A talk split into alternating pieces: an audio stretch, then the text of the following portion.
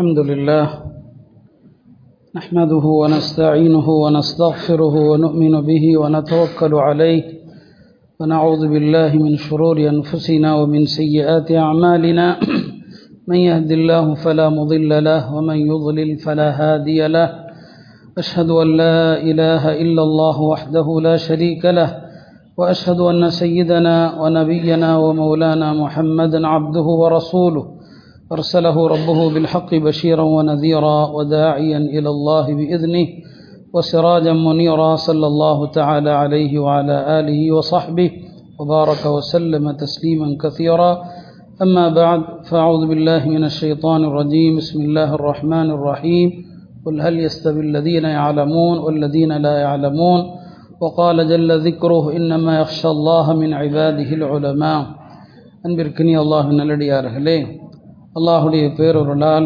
நம்முடைய ஜாமியா அல் உஸ்வத்துல் ஹசனாவில் நாளை மறுதினம் திங்கட்கிழமை ஆகிய 3 நாட்கள் 18, 19, 20 ஆகிய 3 நாட்கள் ஒரு மாபெரும் ஃபிக்ஹ் கருத்தரங்கம் நடைபெறவிருக்கிறது. இந்தியாவிலே நம்முடைய ஹனஃபி மதஹபை சார்ந்த பல உலமாக்கள் பல்வேறு பெயர்களிலே ஃபிக்ஹ் ஆய்வு அமைப்புகள் நடத்தி வருகிறார்கள். அதனுடைய நோக்கம் நம்முடைய மார்க்கம் எல்லா காலத்திற்கும் ஏற்றது, எல்லா காலத்திற்கும் விருந்து கொடுக்கக்கூடியது. எந்த ஒரு பிரச்சனைக்கும் குர்ஆனிலோ ஹதீஸிலோ ஃபிக்ஹிலோ தீர்வு இல்லாமல் இல்லை. எல்லா பிரச்சனைகளுக்கும் தீர்வு இருக்கும். ஒன்று நேரடியாக சொல்லப்பட்டிருக்கும் அல்லது ஆய்வு செய்து எடுக்க வேண்டியது இருக்கும். அந்த வகையிலே ஹனஃபி மதுஹபுடைய தனித்துவமே என்னவென்று சொன்னால், இமாமுல் ஆதம் அபு ஹனீஃபா ரஹமத்துல்லா அலை, 4 பெரும் இமாம்களில் முதன்மை இமாம் அவர்கள், அவர்களுடைய இந்த மதுஹப் உருவானதே ஒரு கூட்டு ஆய்வின் அடிப்படையில் உருவானது. இமாம் அபு ஹனீஃபா ரஹமத்துல்லா அலை தன்னுடைய எந்த ஒரு கருத்தையும் தனிப்பட்ட முறையில் ஆய்வு செய்து வெளிப்படுத்தலை. மாறாக இமாம் ஆதமுடைய ஒரு மஜ்லிஸ், ஒரு அவை இருந்தது சொல்லப்படுகிறது. அந்த அவையிலே குறைந்தபட்சம் 440 பேர் இருப்பாங்க, அதிகபட்சம் உலமாக்கள் வரப்போக இருப்பாங்க. இமாமுல் ஆதம் அவர்கள் ஒரு மஸ்அலா குறித்து ஆய்வு செய்கிற போது அதை முதலிலே அந்த உலமாக்களுக்கு மத்தியில் இது பற்றிய கருத்தை சொல்லுமாறு சொல்லுவாங்க. எல்லா அறிஞர்களும் தத்தமது கருத்துக்களை சொல்லுவாங்க. கடைசியில் இமாம் அபு ஹனீஃபா ரஹமத்துல்லா அலை எல்லாருடைய கருத்தையும் உள்வாங்கி அந்த கருத்துக்கள் மீதான தமது விமர்சனத்தை சொல்ல பிறகு தன்னுடைய கருத்தை சொல்லுவாங்க, அதற்கான ஆதாரங்களை சொல்லுவாங்க. அது எல்லோராலும் அங்கீகரிக்கப்பட்ட பிறகு இமாம் அபு யூசுப் ரஹமத்துல்லா அலை எல்லோராலும் ஏற்றுக்கொள்ளப்பட்ட அந்த கருத்தை பதிவு செய்வாங்க. அதுதான் ஹனஃபி மதுஹபில் உசூல் என்று சொல்லப்படும். இப்படித்தான் ஹனஃபி மதுஹப் உருவானது, ஒரு கூட்டு அடிப்படையில் ஆய்வின் அடிப்படையில் உருவானது. மற்ற மதுஹபுகள் எல்லாம் அந்தந்த இமாம்களுடைய தனிப்பட்ட கருத்து. ஹனஃபி மதுஹப் பல்வேறு உலமாக்களுடைய கூட்டு கருத்து. அதனால தான் மற்ற மதுஹபுகளை விட ஹனஃபி மதுஹப் எக்காலத்திற்கும் ஏற்றதாக இருக்கிறது. அவுரங்கசீப் ரஹமத்துல்லா அலையுடைய காலத்தில் அவங்க என்ன செஞ்சாங்க, உலமாக்களுடைய அவங்களே ஒரு பெரிய ஃபக்கீஹா இருந்தாங்க.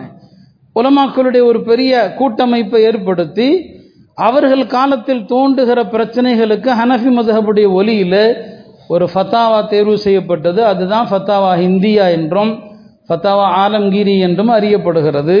இப்படி எல்லா காலத்திலும் அந்தந்த காலத்தில் தோன்றுகிற பிரச்சனைகளை ஆய்வு செய்வதற்கு உலமாக்கள் இருந்து கொண்டே இருப்பாங்க. அவங்க எல்லா காலத்திலையும் ஆய்வு செய்வாங்க. அந்த வகையில் தான் நம்முடைய இந்தியா என்பது மற்ற நாடுகளை விட, இஸ்லாமிய நாடுகளை விட இந்த மார்க்கத்திற்கு அதிகம் சேவை செய்த பெருமைக்குரிய நாடு. குரானுக்கும் சரி, ஹதீஸுக்கும் சரி, ஃபிக்ஹுக்கும் சரி, அவ்வளவு ஆய்வு செய்த ஒரு நாடு நம்முடைய இந்திய திருநாடு. அந்த வகையில் இந்த ஃபிக்ஹ் அகாடமி என்பது 1980களிலே ஆரம்பிக்கப்பட்டது. சமகால பிரச்சனைகள், ஒவ்வொரு காலத்திலும் ஏற்படுகின்ற புதிய பிரச்சனைகள், இப்போ இதுக்கு நேரடியாக குரானில் ஹதீஸில் தீர்வு இருக்காது.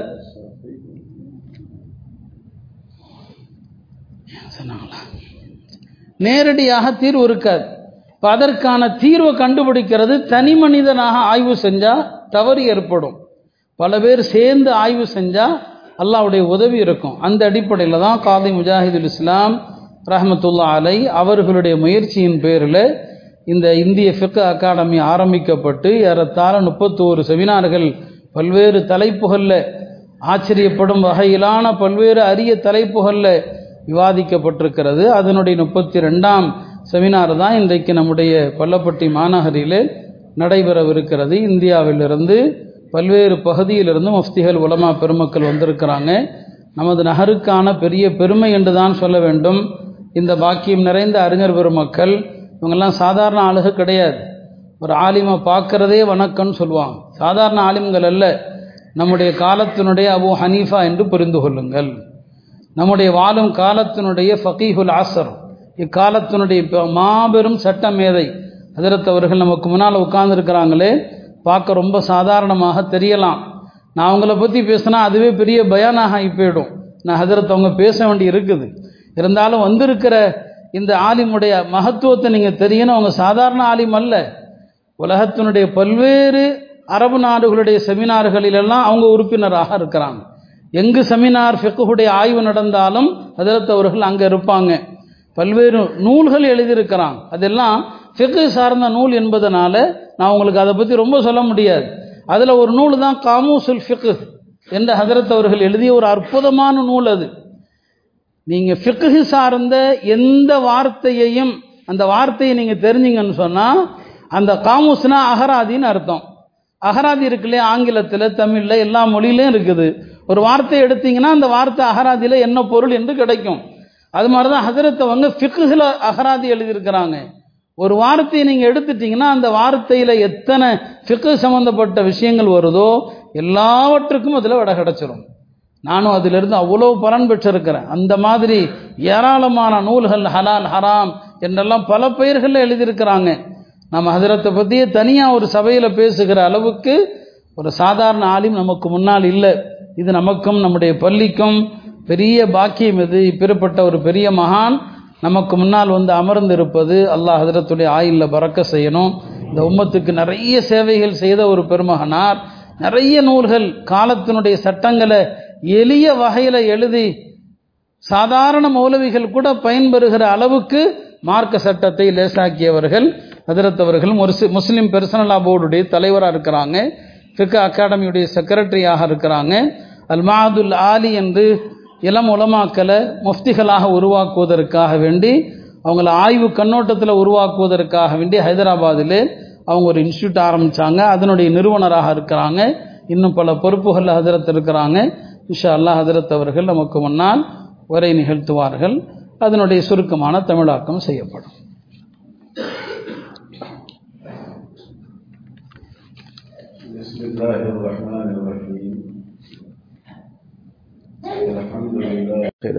முஹம்மது வஅலா ஆலிஹி வஸஹ்பிஹி அஜ்மஈன் வல்ஹம்துலில்லாஹி ரப்பில் ஆலமீன்.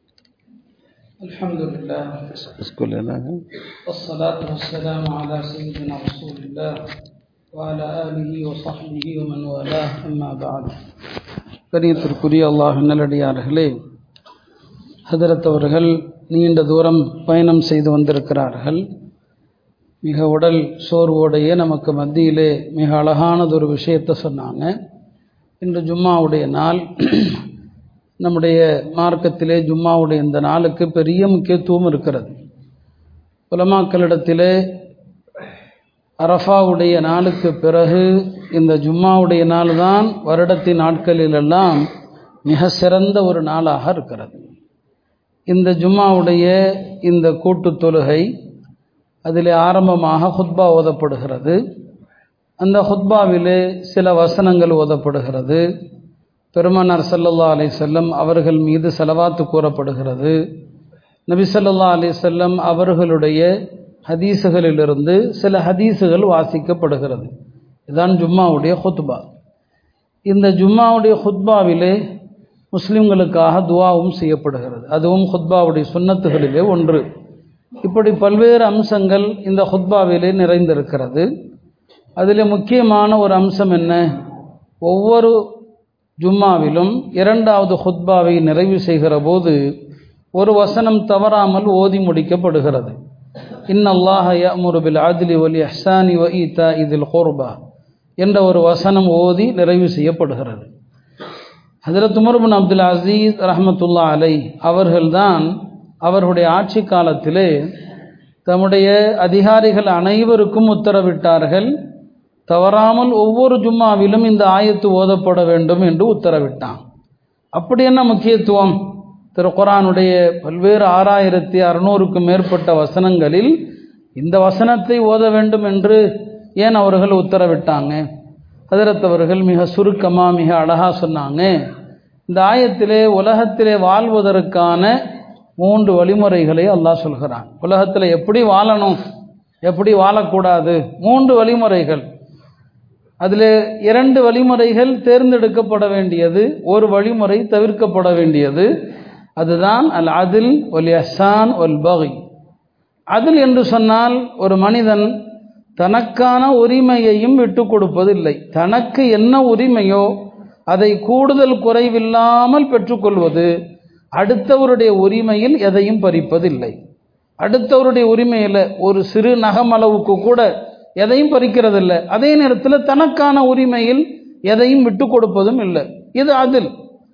இந்த அதில் என்கிற இது தமிழில் சொன்னால் நேர்மையானது, நீதியானது என்று சொல்கிறோம். இந்த அதிலை கொண்டு தான் உலகத்தில் அமைதி ஏற்படும், இந்த அதிலின் மூலமாக தான் உலகத்தில் நிம்மதியான வாழ்க்கை ஏற்படும். இது அதில். இது தனக்குரியதை விட்டு தருவதும் இல்லை, அதே நேரத்தில் அடுத்தவர்களுக்குரியதை எடுக்கிறதும் இல்லை. 2வது வாழ்க்கை முறை என்ன? எஹ்சான். எஹ்சான் அப்படின்னு சொன்னால் தனக்குரியதில் கொஞ்சம் குறைஞ்சாலும் பரவாயில்லை, தனக்கு வர வேண்டியதில் கொஞ்சம் குறைஞ்சாலும் பரவாயில்லை, அடுத்தவர்களுடைய உரிமையை கொஞ்சம் கூடுதலாகவே கொடுக்கறது, அவருக்கு சேர வேண்டியதை கொஞ்சம் கூடவே கொடுக்கறது, அதனால் தனக்கு குறைஞ்சாலும் பரவாயில்லை. இது எஹ்சான். இந்த எஹ்சான் மூலமாக உலகத்தில் அன்பு பிறக்கிறது, மஹப்பத்து பிறக்கிறது. 3வது வாழ்க்கை முறை அதுதான் தவிர்க்கப்பட வேண்டியது அல் பகி. பகி என்று சொன்னால் அடுத்தவர்களுடைய உரிமையை பறித்து தனக்கு கிடைக்க வேண்டியதை விட கூடுதலாக பெற்றுக்கொள்வது பகி. ஸுல்ம், அநியாயம். இந்த அநியாயத்தினால தான், இந்த பகிங்கிறதுனால தான் உலகத்தில் பிரச்சனைகள், உலகத்தில் சண்டைகள், சச்சரவுகள். எல்லாவற்றுக்கும் காரணம் என்ன? பெரும்பாலான மக்கள் இந்த பகிங்கிற 3வது வகையை தேர்வு செஞ்சுதான், அதனால தான் இவ்வளவு தூரம் உலகத்தில் பிரச்சனையாக இருக்குது. அப்போ இந்த ஆயத்தில் அல்லாஹ் சொல்கிறான், இந்த 3 வாழ்க்கை முறை அதில் கண்டிப்பாக ஃபர்துடைய நிலையில் இருப்பது அதில், அதற்கடுத்து விரும்பத்தக்க நிலையில் இருப்பது எஹ்சான், 3வது ஹராமுடைய நிலையில் இருப்பது பகி. யாருக்கும் யாருடைய ஹக்கையும் நாம் பறிக்கக்கூடாது அப்படின்னு சொல்லி சொன்னான்.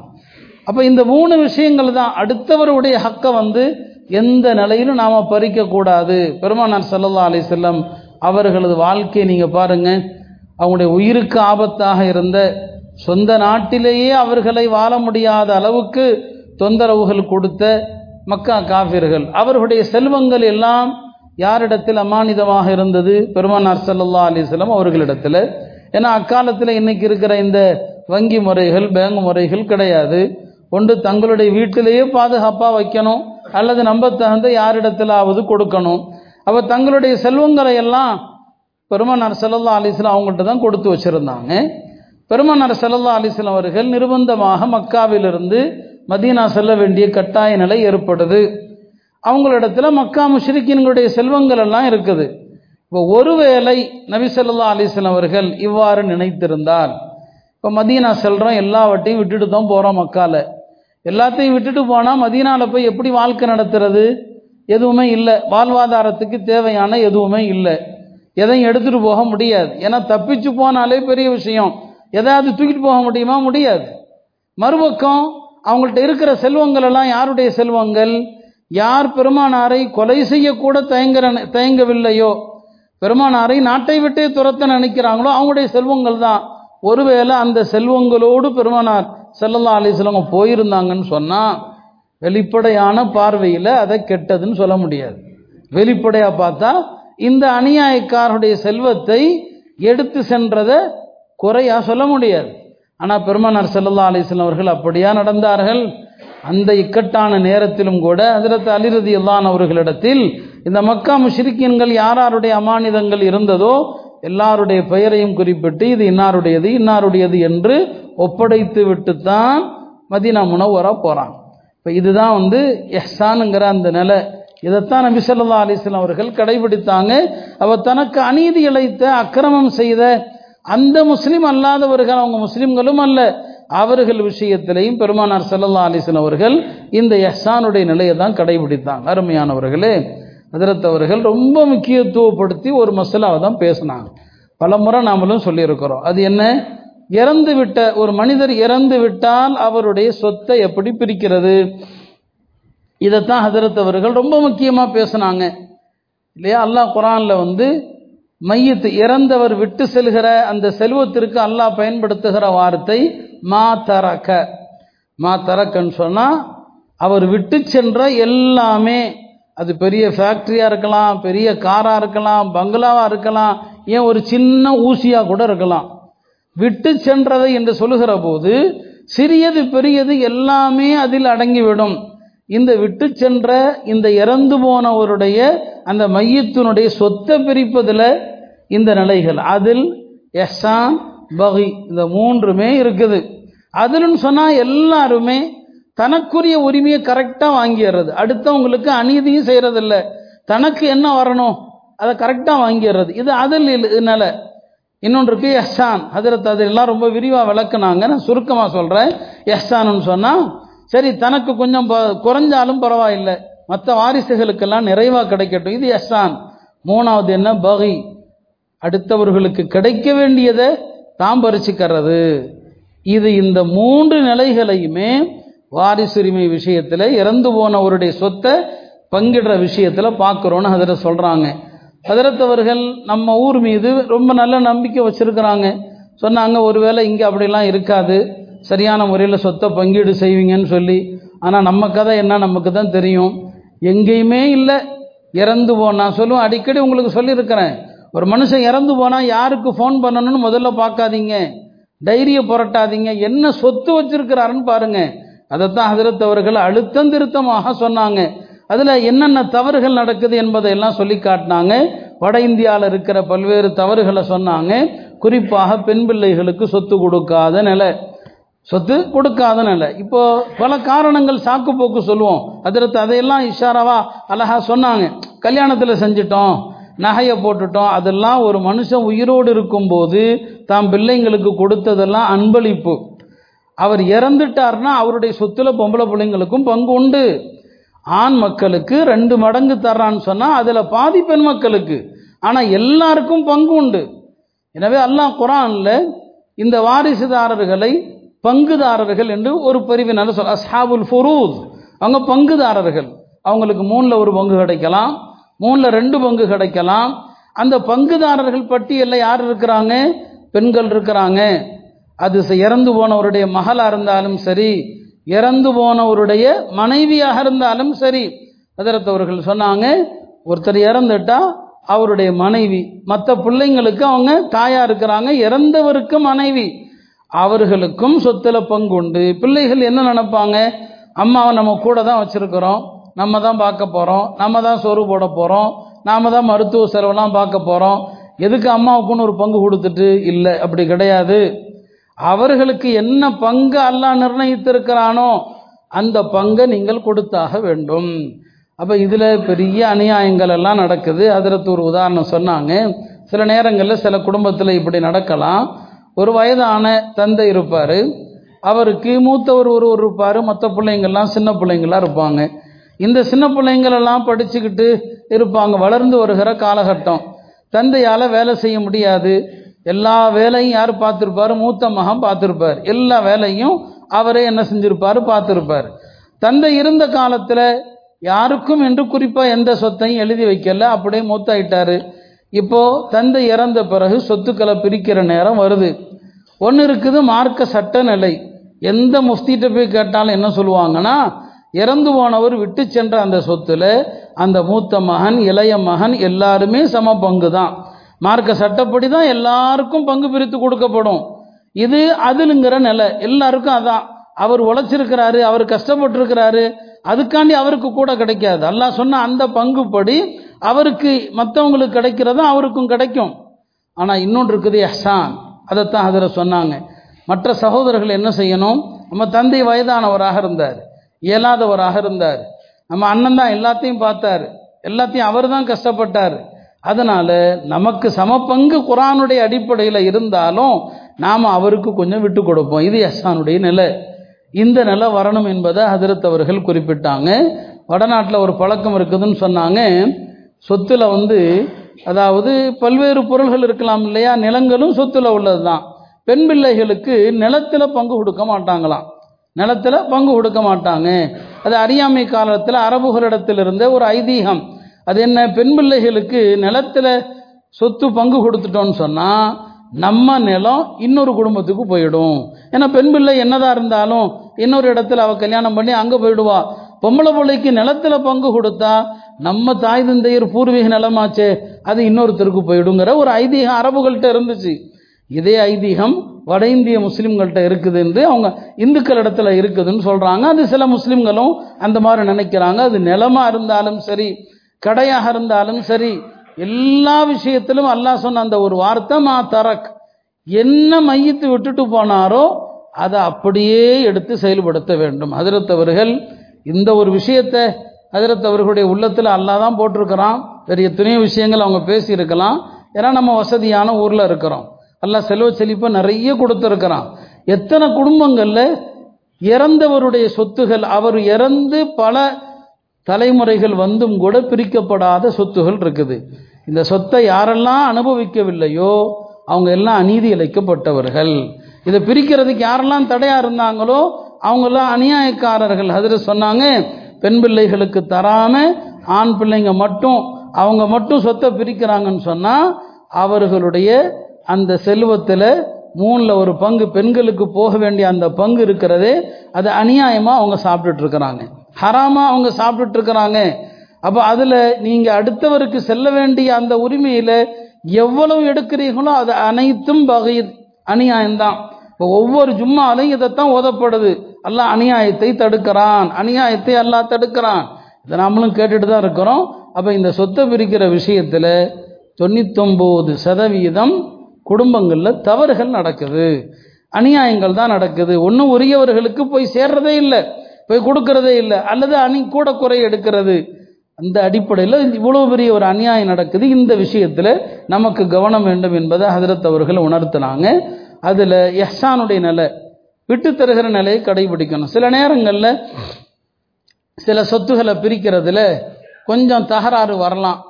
ஒரு இடம் அமைந்திருக்கிற இடத்தை பொறுத்து அந்த பகுதி கொஞ்சம் கூடுதல் விலையுள்ள இடமாக இருக்கலாம், அதிகமாக விலை போகலாம். இன்னொரு பகுதி கொஞ்சம் குறைவாக போகலாம். அந்த மாதிரி நேரத்தில் யாரேனும் ஒருத்தர் எதை பேணணும், இந்த விட்டு கொடுக்குற எஹ்சானுடைய நிலையை பேணணும். இடம் என்பது காசு கொடுத்து வாங்கிடலாம், எங்கனாலும் வாங்கிடலாம். ஆனால் உறவை வாங்க முடியாது, சொந்த பந்தத்தை காசு கொடுத்து வாங்க முடியாது. ஒருத்தர் என்ன சார், சரிப்பா இது அதிக விலையுள்ள இடம்னா பரவாயில்லை, நான் உனக்கு விட்டு தர்றேன், நீ இதை எடுத்துக்க, நான் அதை எடுத்துக்கிறேன். இது எஹ்சானுடைய நிலை, அல்லாஹ் விரும்புகிற அந்த எஹ்சானுடைய நிலை இது. அந்த நிலையை கடைபிடிப்பதை ஹஜ்ரத் அவர்கள் வலியுறுத்தினாங்க. இறுதியாக சொன்னாங்க, அல்லாஹ் இந்த பாகப்பிரிவினை சட்டமாக அந்த ஆயத்து தொடர்பான அந்த வசனத்தில் கடைசியாக அல்லாஹ் ஒரு வார்த்தையை சொல்லி தான் முடிப்பான்.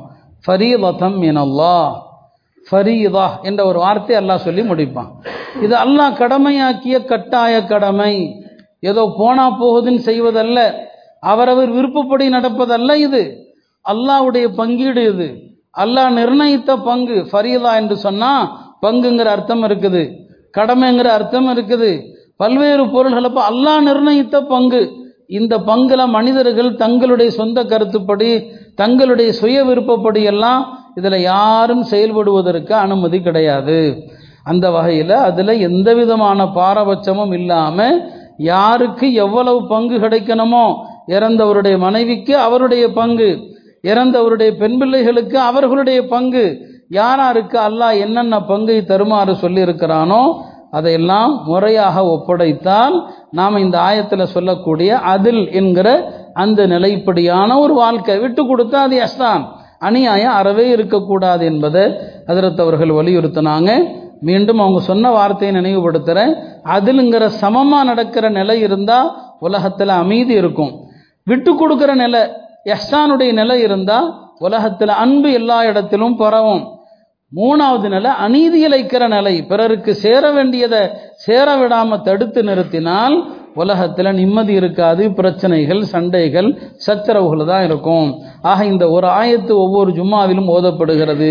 உலகத்துல நீங்கள் எந்த வாழ்க்கை முறையை தேர்வு செய்ய போகிறீர்கள் என்று சிந்திப்பதற்கான ஒரு அழகான வசனத்தை தான் உமர் இப்னு அப்துல் அஸீஸ் தேர்வு செஞ்சாங்க. எல்லாம் வல்ல அல்லாஹ் நம் எல்லோரும் அதிலுடைய நிலைப்படி அல்லது உயர்ந்த நிலையான எஹ்சானுடைய அந்த நிலைப்படி வாழ்வதற்கு தௌஃபீக் செய்வானாக. பகை என்கிற அந்த நிலையிலிருந்து அல்லாஹ் நம் எல்லோரையும் பாதுகாத்து அருள் புரிவானாக. நம்முடைய உரையாற்றிய நம்முடைய ஹஜ்ரத் தாமத் பரக்காத்துஹு அவர்களுக்காக நாம் நன்றி செலுத்துகிறோம், அவங்களுக்காண்டி துவா செய்கிறோம். அல்லாஹ் ஹஜ்ரத்துடைய ஆயுள்ல இல்முல எல்லாவற்றிலும் பரக்கத் செய்வானாக. வ ஆஹிரு தாவானா அனில் ஹம்துலில்லாஹி ரப்பில் ஆலமீன்.